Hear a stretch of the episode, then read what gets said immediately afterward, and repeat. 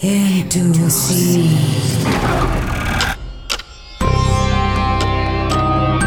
Myth, mystery, and crime.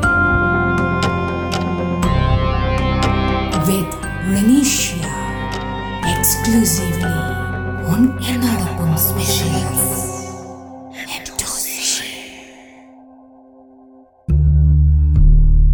ഒറ്റ രാത്രി കൊണ്ട് ഒരു തീരഗ്രാമവും അവിടുത്തെ രണ്ടായിരത്തോളം ജനങ്ങളും ഇല്ലാതായ കഥയാണ് ഇന്നത്തെ എപ്പിസോഡിൽ. അൻപത്തിയേഴ് വർഷം മുൻപ് ധനുഷ്കോടിയെ കടൽ വിഴുങ്ങിയ കഥ. നൂറ്റിനാൽപ്പത് യാത്രക്കാരുമായി അന്നൊരു ട്രെയിനും ആ ഗ്രാമത്തിൽ വച്ച് കടലിന്റെ ആഴങ്ങളിലേക്ക് ചൂളം മുഴക്കി ഇറങ്ങിപ്പോയി. ജീവിതം അന്വേഷിച്ച് ശ്രീലങ്കയിലേക്ക് പോയ ഒരുപറ്റം മലയാളികളും അതിലുണ്ടായിരുന്നു. നിഗൂഢമായ ആ രാത്രിയിൽ നടന്നത് സ്വപ്നമോ യാഥാർത്ഥ്യമോ എന്നറിയാതെ അവരുടെ ഉറ്റവർ ഇന്നും ജീവിച്ചിരിക്കുന്നു. കടലാഴങ്ങളിലേക്ക് പോയവർ ബന്ധുക്കൾക്ക് അവസാനമായി ഒരു നോക്ക് കാണാൻ മൃതദേഹമായി പോലും തിരിച്ചെത്തിയില്ല. ആ നിലവിളികൾ ധനുഷ്കോടിയിലെ കടൽക്കാറ്റിൽ ഇന്നും പാറി നടക്കുന്നു. തമിഴ്നാടിന്റെ കിഴക്കേ മുനമ്പിൽ കിടക്കുന്ന ഈ പ്രേത നഗരത്തിന് പറയാൻ ഐതിഹ്യവും ദുരന്തങ്ങളും വിശ്വാസവും കെട്ടുപിണഞ്ഞ ഒരു വലിയ ചരിത്രമുണ്ട്. അത് നമ്മളെ പേടിപ്പിക്കുകയും വിസ്മയിപ്പിക്കുകയും ചെയ്യും.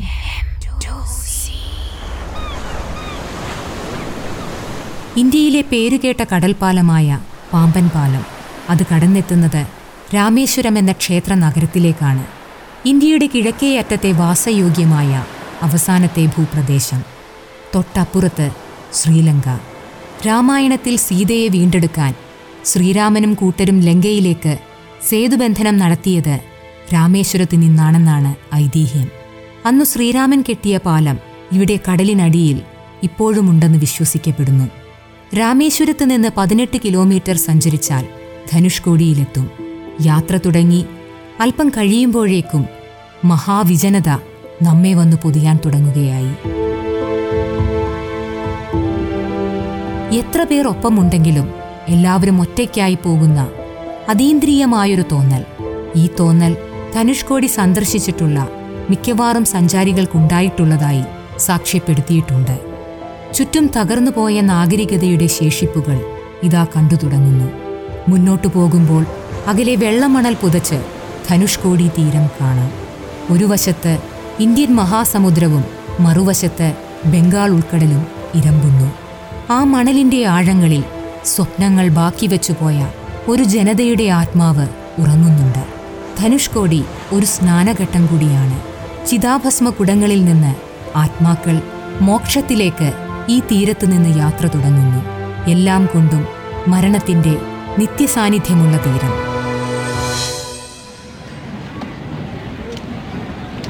ഒരു കാലത്ത് തിരക്കേറിയ തുറമുഖ നഗരമായിരുന്നു ധനുഷ്കോടി. ഇവിടെ നിന്ന് ശ്രീലങ്കയിലേക്ക് കടൽ വഴി ദൂരം പതിനെട്ട് കിലോമീറ്റർ മാത്രം. തെളിഞ്ഞ കാലാവസ്ഥയെങ്കിൽ ധനുഷ്കോടിയിൽ നിന്നാൽ ഇന്നും അകലെ ശ്രീലങ്കൻ തീരം കാണാം. അക്കാലത്ത് ശ്രീലങ്കയിലെ തലൈമാന്നാറിലേക്ക് കപ്പൽ പുറപ്പെട്ടിരുന്നത് ധനുഷ്കോടിയിൽ നിന്നാണ്. ഒട്ടേറെ മലയാളികൾ ജീവിതവും തൊഴിലും അന്വേഷിച്ച് കൊളംബോയിലേക്കും ജാഫ്നയിലേക്കും ഈ കപ്പലിലേറിപ്പോയി അവിടുത്തെ തോട്ടങ്ങളിലെ ജോലിയും അധ്യാപനവുമായിരുന്നു സിലോണിൽ മലയാളികളെ ആകർഷിച്ചിരുന്നത്. ധനുഷ്കോടി വരെ ട്രെയിനിൽ. അവിടെ നിന്ന് കപ്പലിൽ തലൈമാന്നാറിലേക്ക് അവിടെ ഇറങ്ങി വീണ്ടും ട്രെയിനിൽ യാത്ര തുടരും. ഈ യാത്രയ്ക്ക് അക്കാലത്ത് കേരളത്തിലെ റെയിൽവേ സ്റ്റേഷനുകളിൽ നിന്ന് ഒറ്റ ടിക്കറ്റ് ലഭിച്ചിരുന്നു. അതായത് കൊളംബോയ്ക്കും ജാഫ്നയ്ക്കുമൊക്കെ അക്കാലത്ത് കോട്ടയത്തു നിന്നും കോഴിക്കോട്ടു നിന്നുമൊക്കെ കണക്ഷൻ ടിക്കറ്റ് എടുത്ത് ട്രെയിനിൽ കയറാം. ട്രെയിൻ യാത്രക്കാരെ എത്തിക്കുക ധനുഷ്കോടി തീരത്ത് നിർത്തിയിട്ടിരിക്കുന്ന കപ്പലിന്റെ പ്ലാറ്റ്ഫോമിന് തൊട്ടരികിലാണ്. കപ്പലെന്നു പറഞ്ഞാൽ ആവിയിലും പുകയിലും ഓടുന്ന ഒരു സ്റ്റീമറാണ്. ട്രെയിനിൽ വന്നിറങ്ങിയ യാത്രക്കാരുമായി കപ്പൽ സന്ധ്യ കഴിയുമ്പോൾ ശ്രീലങ്ക ലക്ഷ്യമാക്കി ഓടിത്തുടങ്ങും.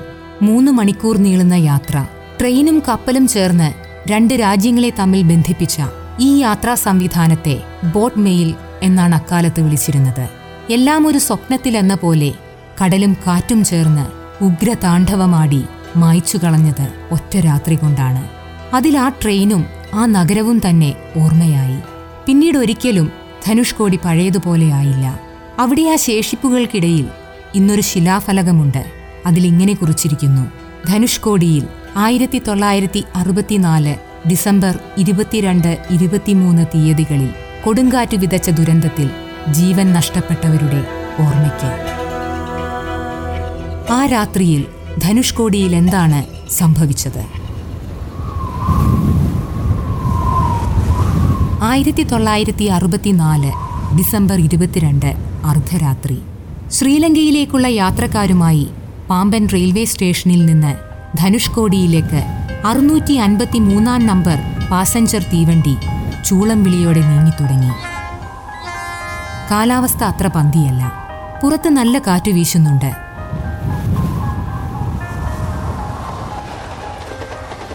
രണ്ടു മൂന്ന് ദിവസമായി മഴ നിർത്താതെ പെയ്യുകയാണ്. കൊടുങ്കാറ്റ് വീശാൻ സാധ്യതയുണ്ടെന്ന് കാലാവസ്ഥാ നിരീക്ഷണ കേന്ദ്രത്തിന്റെ മുന്നറിയിപ്പുണ്ട്. ട്രെയിൻ രാമേശ്വരത്തേക്ക് പ്രവേശിക്കുകയാണ്. ഇരുവശവും കലിതുള്ളുന്ന കടൽ കട്ടപിടിച്ച ഇരുട്ടിൽ അപകടകരമായ ആ കാഴ്ച ആരും കണ്ടില്ല. ആർ തലച്ച് കടൽ റെയിൽ പാളത്തെ തൊട്ടുകൊണ്ടേയിരിക്കുന്നു. ഒരാഴ്ച മുൻപ് ആൻഡമാൻ കടലിൽ രൂപം കൊണ്ട ചുഴലിക്കൊടുങ്കാറ്റ് മണിക്കൂറിൽ നാനൂറ് കിലോമീറ്റർ വേഗതയിൽ തീരത്തോടടുക്കുകയാണ്. ബംഗാൾ ഉൾക്കടൽ കരയിലേക്ക് വേലിയേറുന്ന അപൂർവ രാത്രി. ഇതൊന്നും അറിയാതെ കടലിനു മുകളിലെ പാളത്തിലൂടെ ട്രെയിൻ പാഞ്ഞു.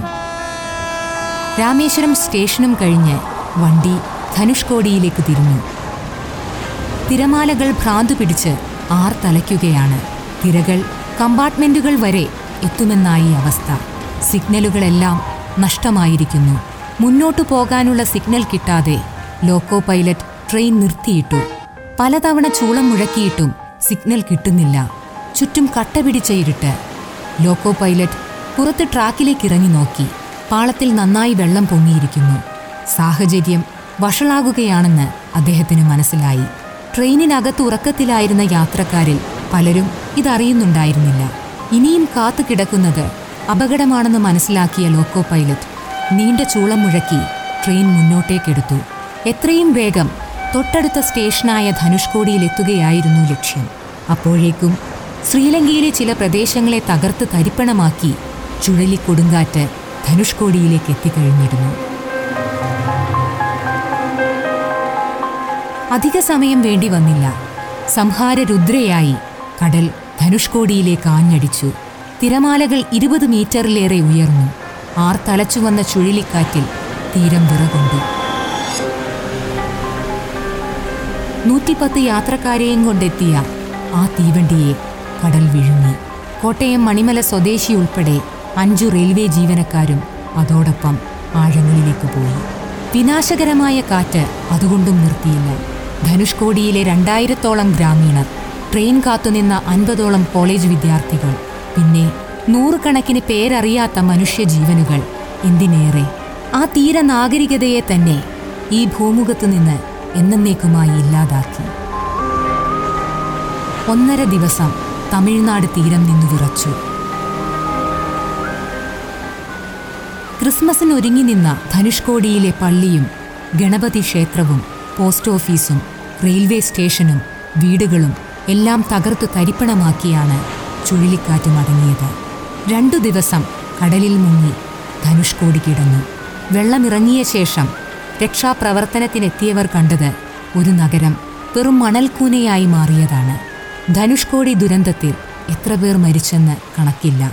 രണ്ടാം ദിവസം കരയ്ക്കടിഞ്ഞ കുറേ മൃതദേഹങ്ങൾ ഒന്നിച്ചുകൂട്ടി പെട്രോൾ ഒഴിച്ച് കത്തിച്ച സംഭവം വരെയുണ്ടായി.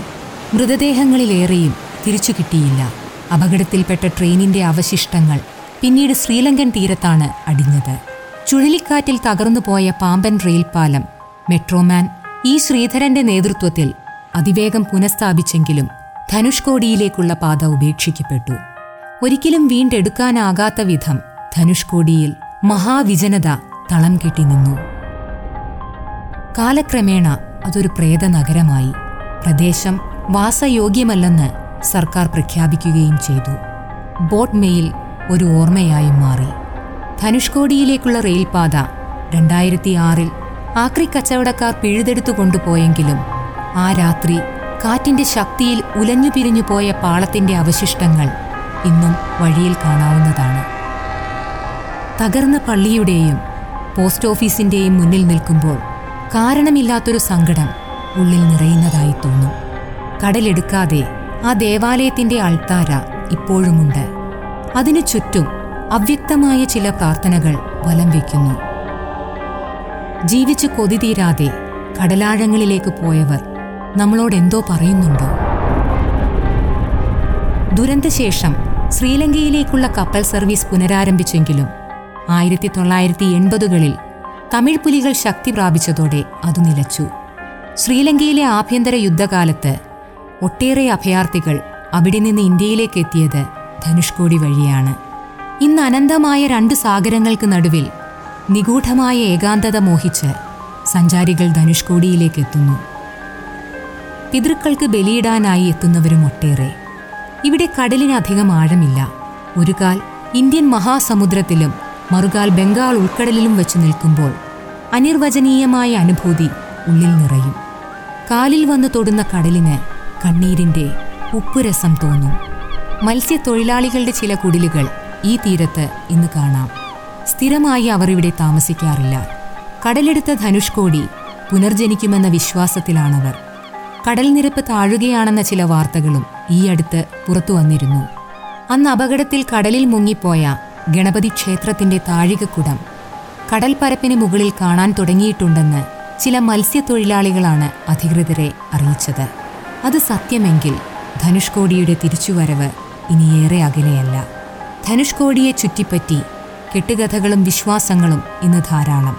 ചുഴലിക്കാറ്റ് പിഴുതുകൊണ്ടുപോയവരുടെ ആത്മാക്കൾ ഈ തീരത്ത് ചുറ്റിത്തിരിയുന്നു എന്നാണ് വിശ്വാസം. അതുകൊണ്ട് മത്സ്യത്തൊഴിലാളികളും സഞ്ചാരികളുമൊക്കെ വൈകുന്നേരത്തോടെ ഇവിടെ നിന്ന് മടങ്ങും. പോലീസും ഇരുട്ടായാൽ തങ്ങാറില്ല.